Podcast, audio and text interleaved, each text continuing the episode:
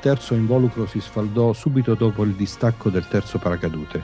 Ormai non avevo più niente intorno a me, salvo la tuta potenziata e un uovo di materia plastica. Ero ancora legato con le cinghie all'interno dell'abitacolo, impossibilitato a muovermi ed era ormai tempo di decidere dove e come sarei atterrato. Senza muovere le braccia non potevo. Schiacciai con il pollice il tasto che attivava il calcolo della distanza dal suolo, che lessi sul quadrante luminoso posto all'interno del casco.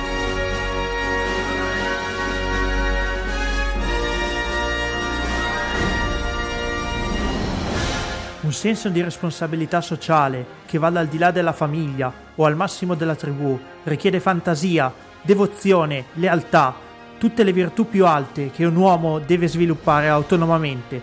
Se gliele imporrete, finirà per rigettarle.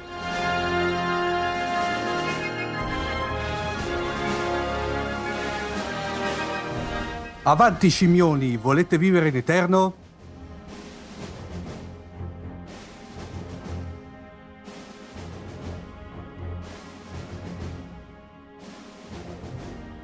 Con ogni probabilità molti di voi avranno riconosciuto qualche passo tratto da un romanzo noto, ovvero Fanteria dello Spazio di Robert Heinlein. E eh, abbiamo voluto dedicare questa puntata 6 di Fantascientificast proprio a questo romanzo, che poi ha dato ispirazione a molti altri tipi di opere derivate, se vogliamo. Siamo qui per parlarne, siamo qui in tre, in, i tre cavalleros. Paolo Bianchi. Ok, Omar Serafini. E Massimo De Santo. E poteva Buonasera mancare il nostro prof, ovviamente. Esatto. No. Siamo, siamo, una sorta di getter team uh, di Fantascientificast, come si suol dire, no? Quindi indossate Ragazzi, le nostre... il primo team up, eh? Esatto, vedremo come viene, eventualmente dopo sentiremo il feedback da parte dei nostri ascoltatori su se le è piaciuto questa, chiamiamolo esperimento, chiamiamolo sperimentazione che è più bello, no? Quindi indossate le nostre tute potenziate, che saranno oscure a chi di, di Fanteria dello Spazio conosce solo il film, ma del film parleremo dopo. esatto. Direi di iniziare dall'opera originale di Robert Heinlein del 1959. Esattamente, che poi ha vinto il premio Hugo nel 1960. Esattamente. E quindi è chiaro, si è subito piazzata diciamo, nel, in testa no, alla classifica, alle valutazioni, al, al premio di maggior valore del, del, del filone fantascientifico eh, e ha aperto la strada, diciamo, è stato effettivamente no, uno dei primissimi, se non proprio il primo cronologicamente, uno dei primissimi romanzi a calcare l'accento su questa caratterizzazione militare, no? Eh, che viene spesso differenziata anche come space opera militare perché contiene le caratteristiche della cosiddetta space opera, cioè quella del filone avventuroso, delle battaglie, eh, no, dello, degli scontri spesso tra imperi piuttosto che razze aliene e così via, e però lo fa dal punto di vista della vita militare, tant'è vero che appunto poi questo tipo di eh, romanzi spesso sì, viene esposto a critiche, no? Eh sì, eh, forse questo senso, romanzo in sì. particolare in passato. Questo in particolare stato... anche se poi invece quando lo si legge no, si scopre che in fondo eh, non c'è affatto nel romanzo una, um, come dire, eh, presentazione mm, glorificatrice del concetto di, mm, di, del militare in sé, anzi in effetti Fanteria dello Spazio è un romanzo che contiene moltissima, una, una, grossa porzione di riflessioni, direi addirittura proprio filosofiche, no? Sì, senso del, il filosofico e il politico, eh, se mi concedi. Esatto, politico, esatto, bravissimo, l'aggettivo che mi mancava era politiche, no? Cioè quelle che eh, riguardano il modo in cui deve essere costruita la società, il ruolo che viene giocato dalle forze militari nel rapporto appunto tra, eh, tra, civili, militari, concetto di difesa, ma anche concetto proprio di Stato, di nazione.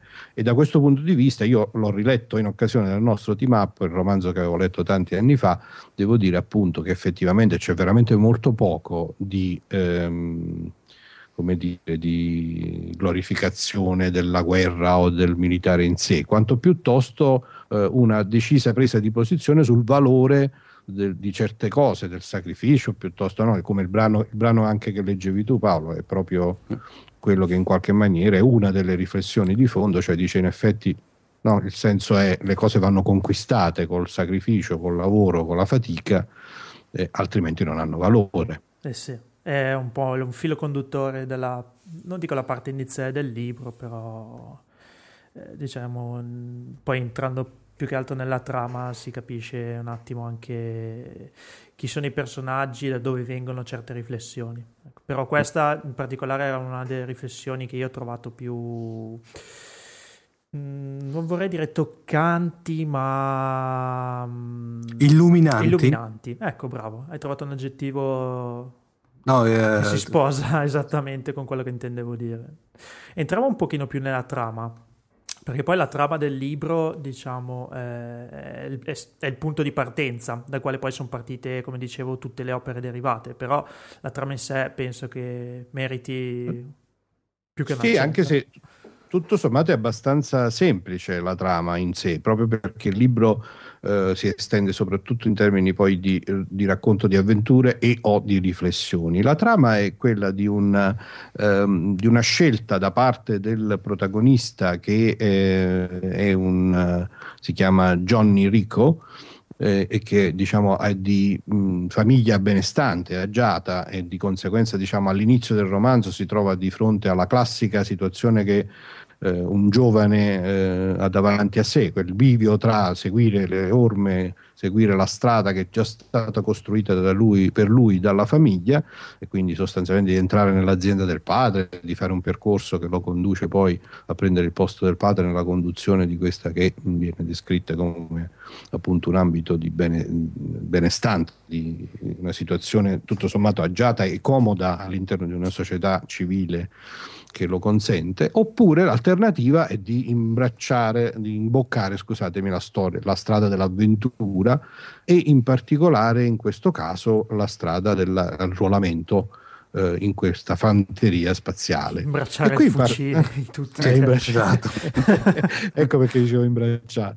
E, e qui diciamo appunto parte subito, no? in realtà questa riflessione sul ruolo, perché eh, una delle cose che fu subito notata, no, che è stato oggetto di grossi dibattiti, è che eh, nel romanzo Heinlein descrive una società nel quale il diritto di cittadinanza piena, in particolare il diritto di voto, eh, non è un diritto che il cittadino ha per un fatto di nascita, ma è un diritto che si conquista attraverso un servizio che rende alla società e in particolare attraverso un servizio reso all'interno appunto dell'istituzione militare.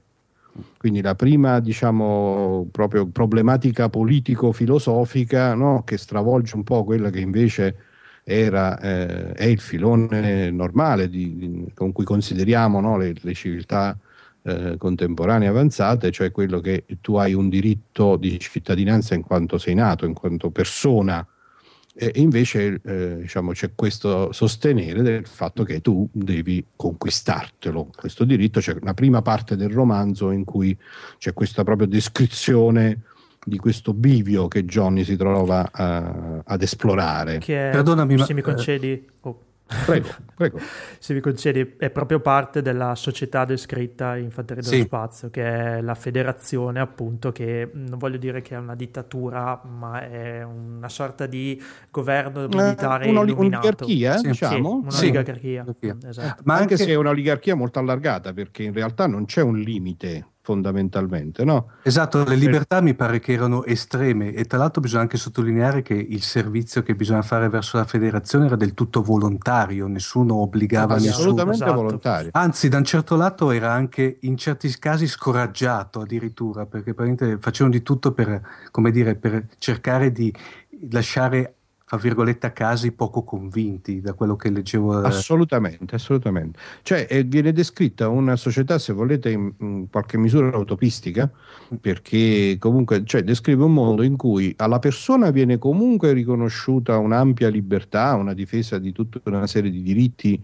eh, fondamentali, tranne quello sostanzialmente di votare e quindi poi di governare, di decidere eh, perché si dice questo aspetto qui, questo della conduzione, delle scelte, delle decisioni politiche, quelle più rilevanti in termini delle strade che si percorrono, delle, del modo in cui si gestiscono le risorse e così via, queste te le devi conquistare. Richiedeva no? appunto quella responsabilità di cui facevo cenno nella citazione. Lui, Heinlein, descrive anche un, appunto un'estrema apertura mentale rispetto a questo discorso di conquistarsi queste eh, questo diritto perché appunto eh, dice anche che è, possi- che è, possibile nella società descritta appunto nel romanzo che tu avendo fatto la scelta poi magari se non hai le caratteristiche fisiche per fare il servizio militare nel senso pieno di fare il soldato e andare in prima linea comunque la tua scelta libera di rendere un servizio alla comunità viene valorizzata perché puoi trovare posto. Addirittura lui descrive il fatto che eh, una, una, possibilità è quella di offrirsi come cavia sì, per l'esperimentazione dei farmaci, che è effettivamente una cosa che letta oggi eh, fa un po'. Mm-hmm. Fa un po' rabbrividire e si capisce molto anche delle reazioni cioè di chi poi leggendo online eh, magari ha delle reazioni eh, forti perché insomma, il discorso è molto provocatorio. Riagganciandoci, riagganciandoci rapidamente alla trama, se no finisce appunto che uh-huh. parliamo eh, più delle problematiche che del romanzo stesso, eh, di fatto quindi Johnny sceglie in maniera, se volete, anche un po' fortuita, eh, sull'onda di un'emozione, diciamo, eh, in particolare del fatto che si ritrova nel centro di reclutamento e lì trova la compagna più bella del corso di studi, eccetera, eccetera, comunque decide di eh, arruolarsi.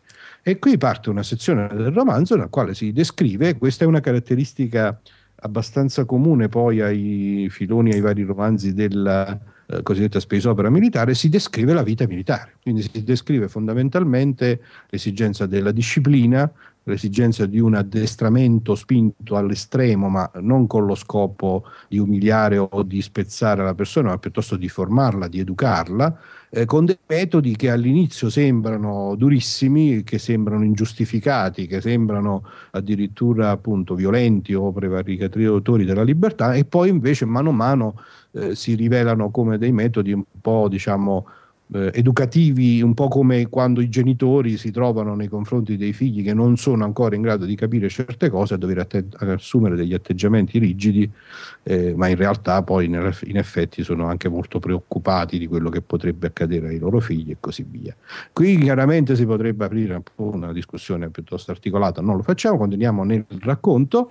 Eh, naturalmente superata la superata la mh, mm, descrizione di questa fase di addestramento e che quindi preparazione alla uh, attività uh, militare, si entra nella fase di, eh, di, racconto un po' più avventuroso, in particolare c'è sta quella cosa che poi è stata ripresa, ahimè, nel film, e cioè l'incontro con una razza aliena e di conseguenza diciamo, questo scontro con la razza aliena eh, che ha delle caratteristiche certamente insomma, eh, crude di violenza, ma che mh, per esempio appunto non ha tutte quelle connotazioni anche un po' semi-razzistiche se mi consentite questo passaggio che poi si sì. ritrova nel film, magari ne parliamo eh, ma poi al film ci arriviamo appunto. Sì. Perché...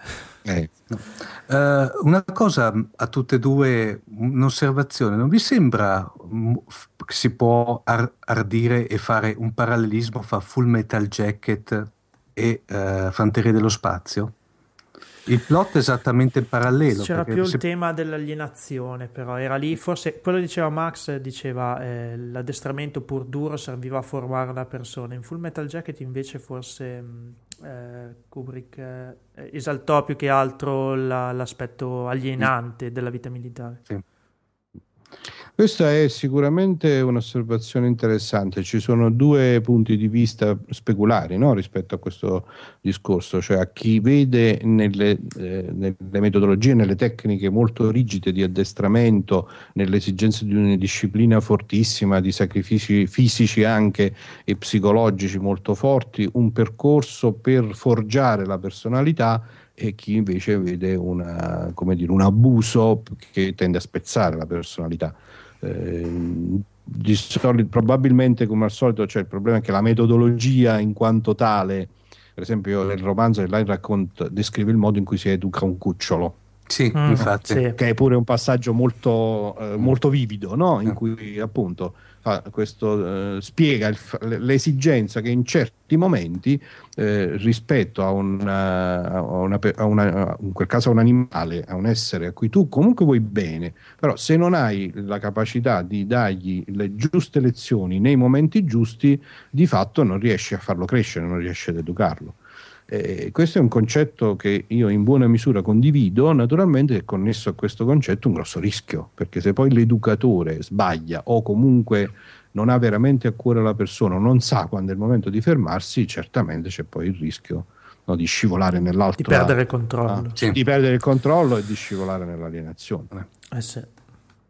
Interessante questo parallelismo. Il romanzo di fatto poi di fatto introdotto lo, il tema della, dello scontro con la, con la, razza aliena insettoide, poi si sviluppa nel racconto di una serie di eh, di battaglie, ehm, poi ci siamo, ne, ne hai fatto cenno tu Paolo all'inizio, mm. eh, un'altra cosa che percorre tutta la storia del romanzo è l'introduzione della tecnologia della tuta potenziata, mm, sì. no? che ehm, è una parte comunque importante. I romanzi di Heinlein in realtà spesso contengono no? lo sviluppo di un'idea tecnologica particolare eh, che diventa un po' la chiave di volta no, della vittoria sì, della romanzo. sconfitta esatto. del, del, della storia stessa. In questo caso la tuta potenziata che pure in qualche misura no, è un archetipo della fantascienza, cioè quindi questo, questo, questo manufatto, questa macchina mm. che però eh, diventa parte integrante di fatto della, una, della persona. Una curiosità, perché non ricordo esattamente, tu hai una memoria storica, prendela bene, eh Max? Sì, assolutamente. Più... in realtà sono... Forse è proprio Heinlein che ha introdotto per la prima volta il concetto di tuta potenziata. Forse mi sbaglio, eh? Eh, guarda, io non ho memoria pre- di altre pre- di precedenti di, di, tipo tuta potenziata, di altri romanzi storici cronologicamente presede- precedenti, non, però come dicevo prima la memoria fa acqua da tutte le parti, possiamo fare un approfondimento bibliografico in cui facciamo un appendice sulle tute potenziate. Poi, vabbè, eh, ci arriverò eh, quando parlerò di, di, delle opere derivate che ho un attimino approfondito io, però tutti facevano riferimento al romanzo, non ho trovato riferimento ad altro, quindi è abbastanza... Sì, sì, sono abbastanza d'accordo con te. Eh, concludo, quindi abbiamo, diciamo, di fatto la, la, la storia finisce così, cioè finisce eh, con la descrizione di una serie di battaglie, c'è poi la relazione con il padre che all'inizio si era, al, si era opposto al, all'arruolamento e che poi invece di fronte alla guerra che scoppia con la razza aliena si arruola a sua volta e se non ricordo male e diventa, diciamo, presta servizio sì, nel suo uh, stesso alla fine di stessa diciamo brigata, brigata che è comandata sì. dal figlio perché quindi diciamo c'è questa descrizione anche questo è un tema che in Heinlein torna spesso eh, del rapporto padre-figlio che viene illuminato da vari punti di vista eh, sia positivo che negativo in questo caso positivo per esempio in storia di Farnham invece c'è un rapporto molto negativo tra padre e mm. figlio non so se, se vi ricordate quest'altro romanzo e, e concludo per dire che a partire partire da, questa, eh, da, da, questo romanzo appunto che abbiamo raccontato e descritto, poi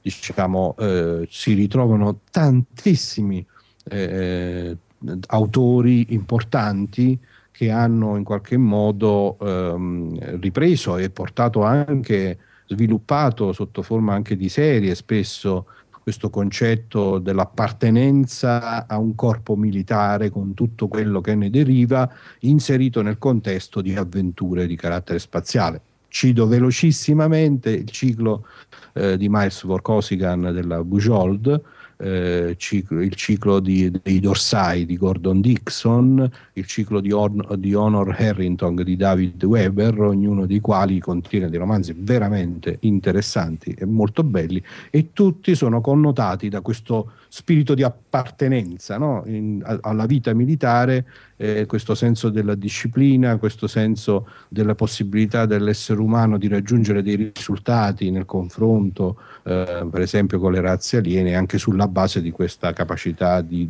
tenere dietro valori come l'onore, il sacrificio e così via. Non voglio darti là a approfondimenti e divagazioni, però ho letto da qualche parte che Aldeman, Joe Aldeman, il famoso sì. autore di Guerra Eterna, Guerra Eterna diciamo, scrisse quel romanzo, quel romanzo quasi in risposta, ah, in tono polemico. Nel senso che botta, lui, botta risposta. Sotto, eh, Beh, lui sottolineò lì, altri aspetti, visione... forse un pochino più psicologici e forse più vicini a quell'alienazione della quale parlavo prima.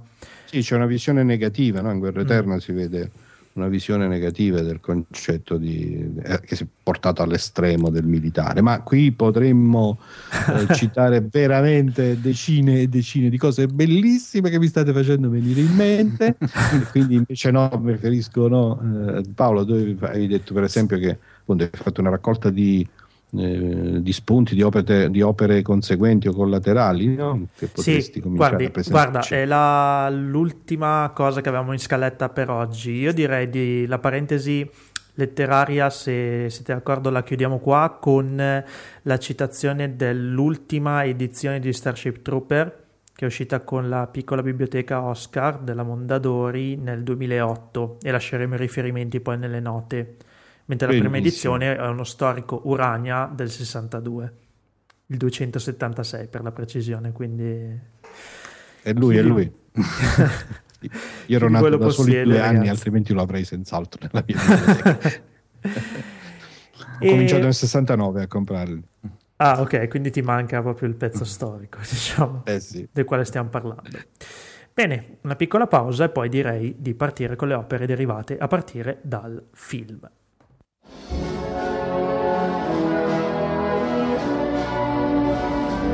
every age, there is a cause worth fighting for. But in the future, the greatest threat to our survival will not be man at all.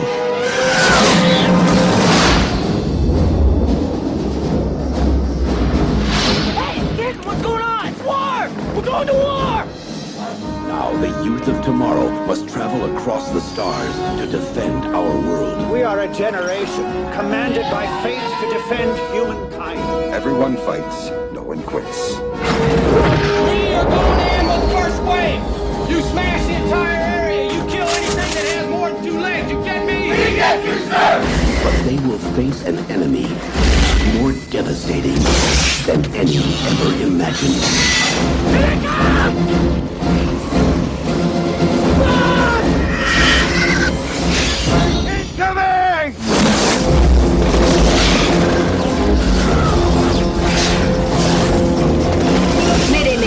Here it comes! Roughneck 2-0 We're under attack, sir. We need retrieval now. Someone made a damn mistake. The bugs laid a trap for us, didn't they? Prepare for battle and journey to the front lines of the next frontier. Kill them all! Starship Troopers. Ok, ovviamente quello che abbiamo ascoltato era l'audio del trailer originale di Starship Trooper del 1997, regia di Paul Verhoeven, già noto regista di Atto di Forza e del celebre Robocop, al quale forse dedicheremo qualcosa anche in futuro perché ci sono rumors anche in questo senso. E premettiamo che non saremo clementi. Esatto. Chi vuole iniziare le danze? Eh, no, ma d'altro canto Inline ce lo insegna, certi diritti bisogna conquistarsi. Bravo. Chi inizia le danze? Eh, dunque, diciamo che le...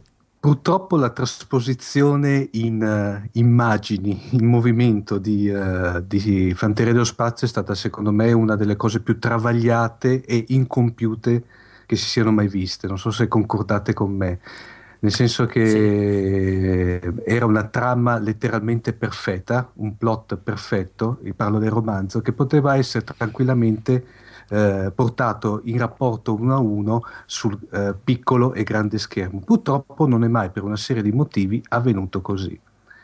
Eh, allora, le prime avvisaglie, diciamo, sono state nell'88. Infatti, già nell'88 era praticamente era uscito in Giappone, eh, prodotto dalla Sunrise, che per intenderci è la casa produttrice di Titan 3, di Zambo 3 e buon ultimo Gundam. Quindi al qua- accidente, è vero, addirittura.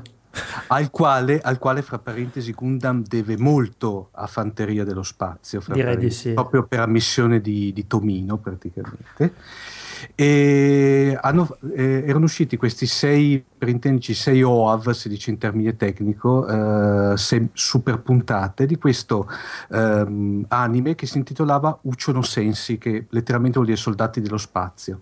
Mm. Attualmente nel fandom questa versione viene considerata attualmente la più fedele al romanzo di Hellane, per intenderci.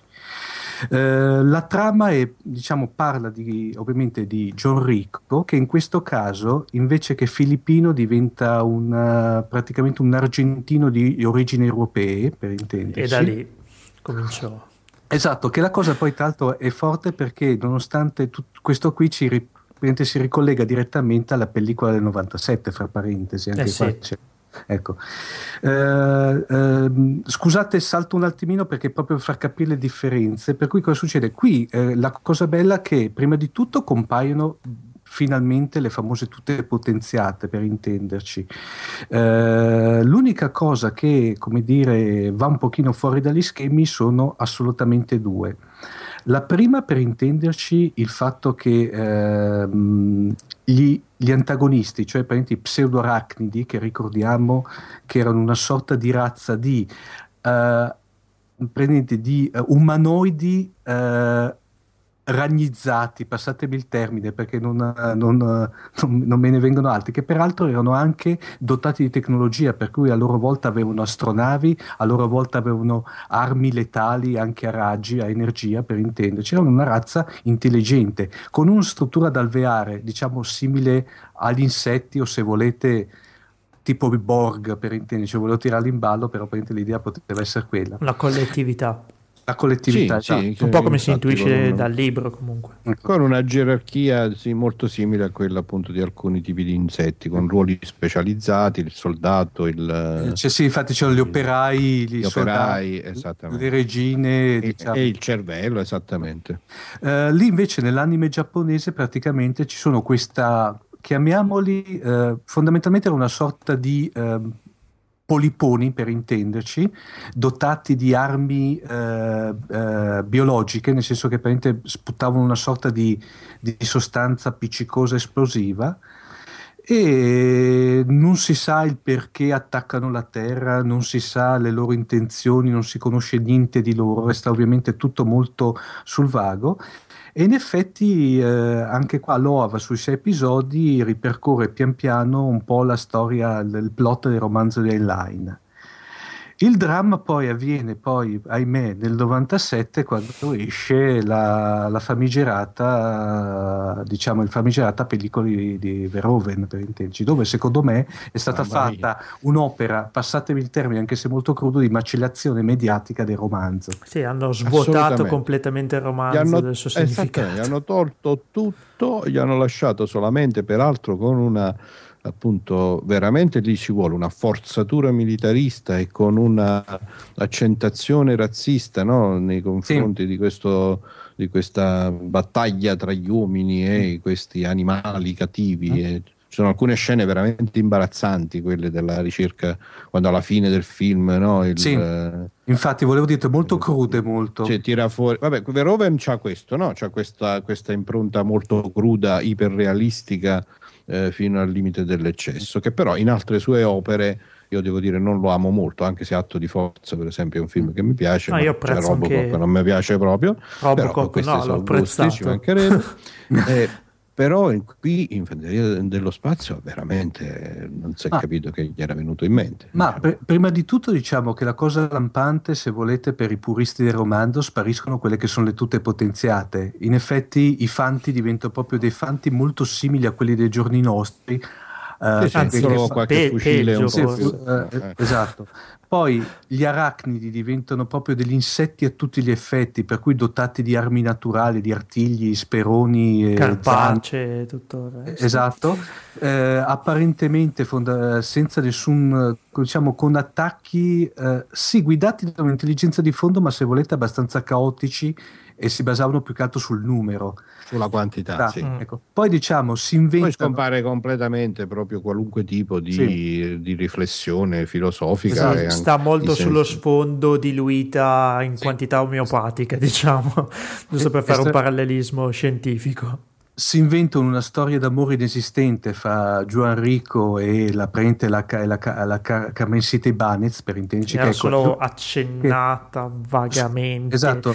Scusate, qui mi, mi tocca dirlo, però è lì interpretata da Denise Richards, che è una mia passione, però Mamma mia, che bella ragazza. era veramente, è veramente una gran bella ragazza, devo dire la Che verità. peccato, guarda, Ecco. fare queste cose alla E sinistra. poi- Sì, poi e non poi è si- che ha fatto filmoni, eh, diciamolo, manco Eh, Casper purtroppo Dien, eh, sì. Mm. voglio dire. E però. poi si inventano questa praticamente invece storia d'amore fra Dizzy Florez, che praticamente nel, nel romanzo è un uomo, È un uomo. e peraltro muore nelle prime pagine, lì invece diventa una donna e fra parentesi fa la classica compagna di scuola che è la innamorata non corrisposta di Juan Rico, fra parentesi la stessa attrice che era là, adesso eh, non mi ricordo l'attrice ha che fatto era là, parecchi eh, Dina Meyer, eh, ha Dina- fatto Dina parecchi Meyer. film Eh, sì, ehm, fra, parente- fra parentesi eh, ha avuto una storia, una love story durante la, la, la, la- lavorazione riprese del film, film. esatto Ah, con ah. Casper Van Dien praticamente. pure, non lo Vabbè, sapevo. beh, almeno loro Ecco. si saranno divertiti. E fra parentesi poi venivano continuamente richiamate da Vernover perché non si presentavano in orario per ovvi motivi sul set e qui mi fermo per intenderci. E morale della favola il, il- il film è molto sopra le righe molto in effetti diciamo mm, non bello. E tra l'altro quello che certe scelte sono state giustificate il discorso di tutte potenziate perché non c'erano i mezzi per farle, non so.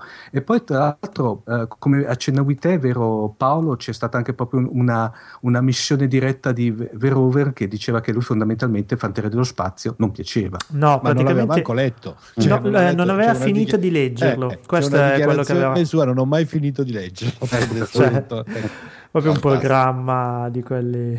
Diciamo, facciamo un excursus veloce fra, eh, diciamo, subito dopo questo film parte una serie animata in computer graphics che si intitolava Rockness Starship Troopers Chronicles, che in Italia è stata solamente distribuita nel mercato home, per cui su DVD, tra l'altro prodotta dallo stesso Venover, eh, con una trama un filino, ma letteralmente un filino più aderente al, al romanzo, anche perché così almeno lì c'erano proprio il, il- il- il- mezzo animato permetteva di fare un pochino più di cose, però diciamo grosso modo stiamo nella stessa, viene è proprio una, mh, racconta per intenderci le, le avventure del plotone di Rico completamente slegate dal film, eh, che fa le varie ca- campagne, però praticamente tronca- viene troncata lì perché per problemi di scarso successo viene troncata dopo, mi pare, la bellezza di eh, dopo eh, 36 episodi viene, viene troncata perché non faceva più successo, per intenderci.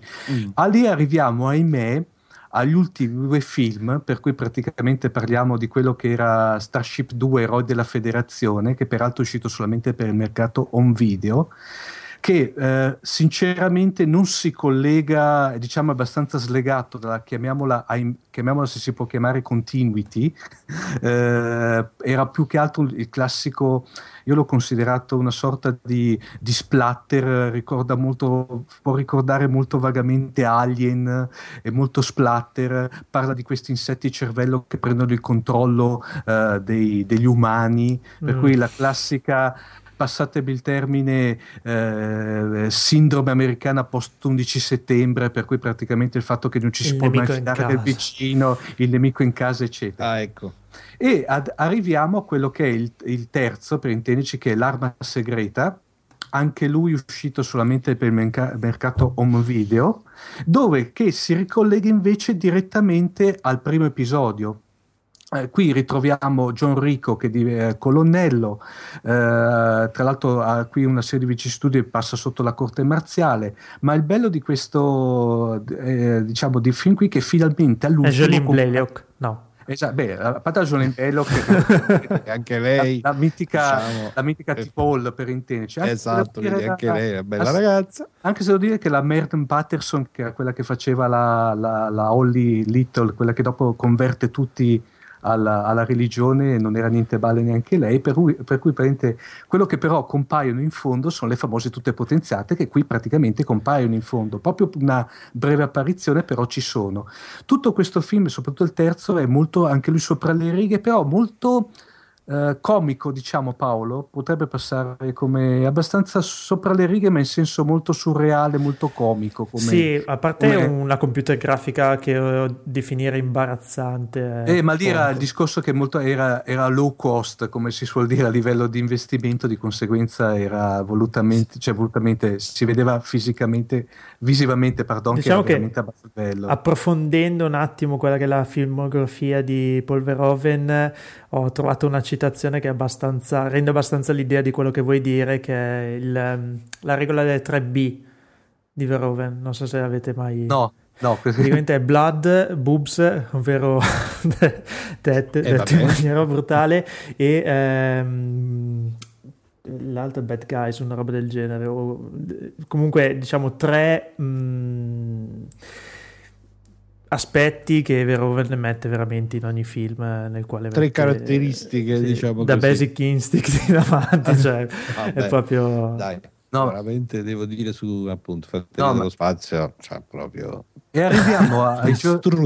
No, no, ma veramente arriviamo ai giorni d'oggi, do- ai giorni nostri, dove c'è questo praticamente annuncio di questo fi- eh, film che dovrebbe uscire praticamente fine 2012, primi 2013, che è Starship Trooper Invasion, si intitola, completamente l'ora. in Promette bene. Sì. completamente computer grafica che praticamente, come dire, fa piazza pulita dei, chiamiamoli due, eh, più la serie animata e si ricollega direttamente al primo.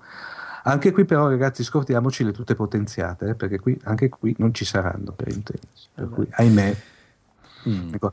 Ma un Eh, rifacimento parlato magari- volte di un possibile remake, ma tutte classiche voci di corridoio Insomma, mai è- avu- È un sogno perenne di fantascientificast, quello di avere film decenti tratti esattamente dal- dalla trama dei romanzi. Eh, vabbè, rimarrà un sogno Eh, nel sì, cassetto sì, un, del un nostro sogno, ma podcast. speriamo, può darsi che qualcuno ci No, ma io come ripeto, ragazzi, secondo me era, è, un, è un romanzo perfetto per portarlo uno a uno in, in cinema. Purtroppo, non so, per una serie di motivi e di scelte ne hanno fatti. Hanno fatto praticamente una serie di cose, di opere, le- secondo me, mediamente mediocri. Passatemi il gioco di parole a questo punto. Sì, sì, veramente. Cosa Eh, mi che permettete comunque- di sì, citare... ehm, scusa Paolo, ti ho interrotto. No, no, vai tranquillo perché avrei Mi permettete di citare un romanzo eh, eh, che poi ha dato via, vita a una serie che, eh, diciamo, se uno racconta la trama per sommi capi e ha una somiglianza imbarazzante con Fanteria dello Spazio, che è eh, il ciclo di Ender, no? In cui Oddio, c'è esattamente tutto, quello di Orson Scott Card, dico. Non, eh, non conosco. Gioco di Ender, non conoscete il gioco No. di Ender? Ahimè, chiedo venia, prof. Ma... Ragazzi, questo è un capolavoro assoluto Io della ho già fantascienza preso più recente.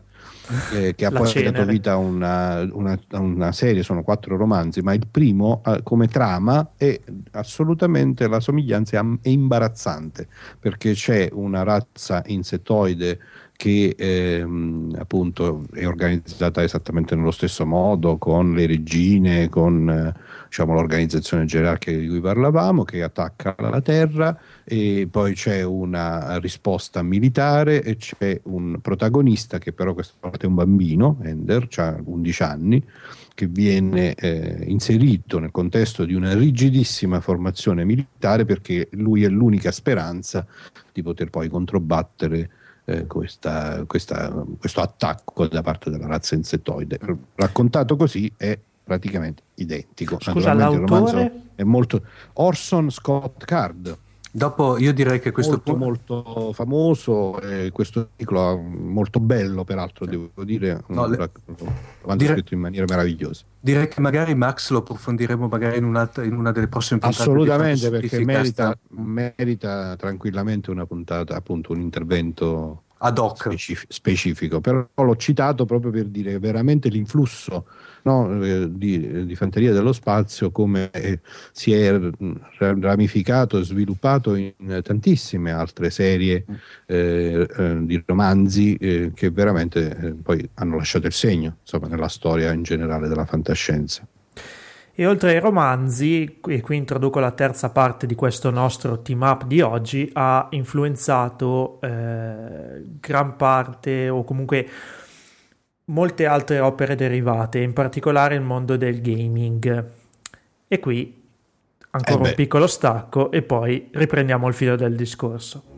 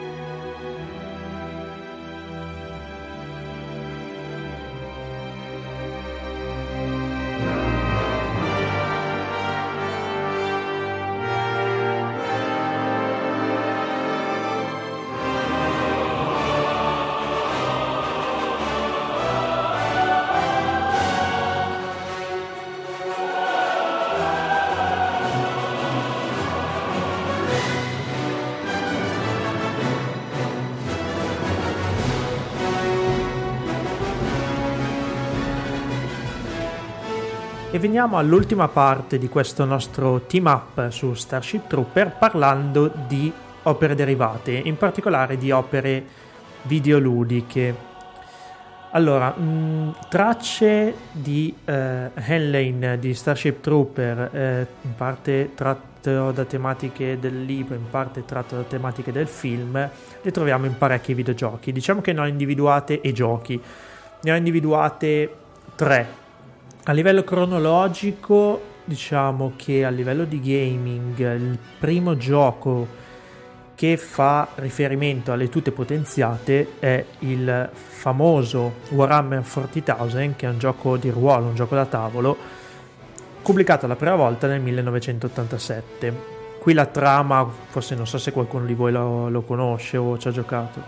No, di, di fama lo conosco io Ok. Personalmente. Io Diciamo ho giocato un po', sì, ma Mhm. comunque appunto è la classica trama del gioco di ruolo con organizzazione no? in, in- Imperi, se non ricordo male, in eh, so- parafeudale sostanzialmente, Sì, con dei parafeudale. gruppi che si sfidano. diciamo che è molto molto molto mm, eh, più fantasy che non fantascientifico diciamo che la fantascienza è solo Sì, eredi dall'ambientazione di Warhammer, eh, l'altro, quello sì, classico, quello classico 40.000. portata diciamo in un, in un contesto un po' più fantascientifico. Però qua a parte il discorso delle tutte potenziate ripeto la trama è tutt'altro. Eh, sempre a livello cronologico invece parliamo di qualcosa che eh, ha tratto a piene mani in particolare dal film.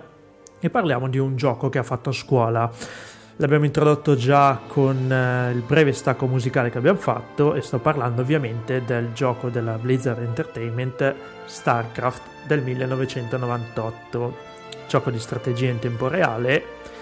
Alzi la mano chi di voi ci ha giocato? Nessuno? Non in troppi, eh? Eh, mi fate preoccupare, sono, un bravo videogiocatore videogiocatore, troppo... Devo, devo dire, mi è, scappato questo. Que- que- questo è un, è- è un grave, oh, finalmente posso dirlo anch'io. Oh, Questa è una grave mancanza, dai, Max. qualcosa che po- posso provare eh, chi se- a, a giocarlo ancora. Diciamo che eh, oltre al discorso delle tute potenziate, StarCraft riprende anche molti altri concetti che avevamo visto, in particolare nel film. A parte questa società molto militarista che era stata accennata da eh, Verhoeven, accennata, diciamo descritta in maniera anche fin troppo esaustiva. Esatto. esatto. Sì, Eh. però col Black Decker. Eh. Col Sì, Black sì, Decker, esatto. E, o- dicevo, oltre alla società molto violenta e militarista, qui c'è anche un discorso proprio di eh, antagonista che, guarda caso, una razza di insettoidi semi-intelligenti governati da un cervello centrale. Cipicchia. Eh, che fantasia. Una delle costanti dell'universo, diciamo questa. Diciamo che la particolarità eh, è anche quella, vabbè, mh, di aver forse preso un pochino di più eh, ispirazione dal libro per quanto riguarda le tecnologie descritte, è un pochino meno, diciamo, banale, mh, a parte la tutta potenziata c'è anche il drop che viene citato più volte nel libro, il Sì. famoso uovo che hai citato tu all'inizio, Max e eh, il- il- le capacità psioniche diciamo che forse erano solo accennate nel libro no mi, mi confondo Sì, sono veramente acce- accennatissime, tra l'altro poi in maniera molto velata, è solamente nel film di, Ver- di Verhoeven che vengono eh, un pochino più tirate a galla, per intenderci.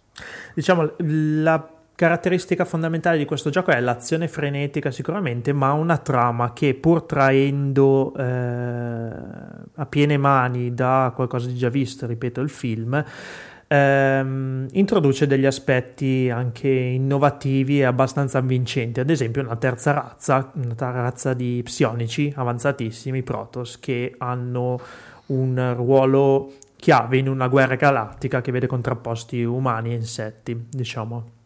E poi, diciamo, questo videogioco ha avuto un seguito nel 2009, StarCraft 2, del quale è uscito il primo capitolo, che riprende la storia e forse, ripeto, forse la ehm, rende meno banale, un pochino più originale rispetto al primo videogioco che forse traeva un po' troppo da demolito, dal film che abbiamo demolito poco fa. Ha avuto anche un seguito, nel seguito forse questa um, somiglianza con il film viene ancora eh, più rimarcata. Mm, diciamo che i terrestri della- del titolo originale erano eh, eredi di un gruppo di galeotti fondamentalmente sparati via dalla terra e poi hanno fondato una confederazione per conto loro.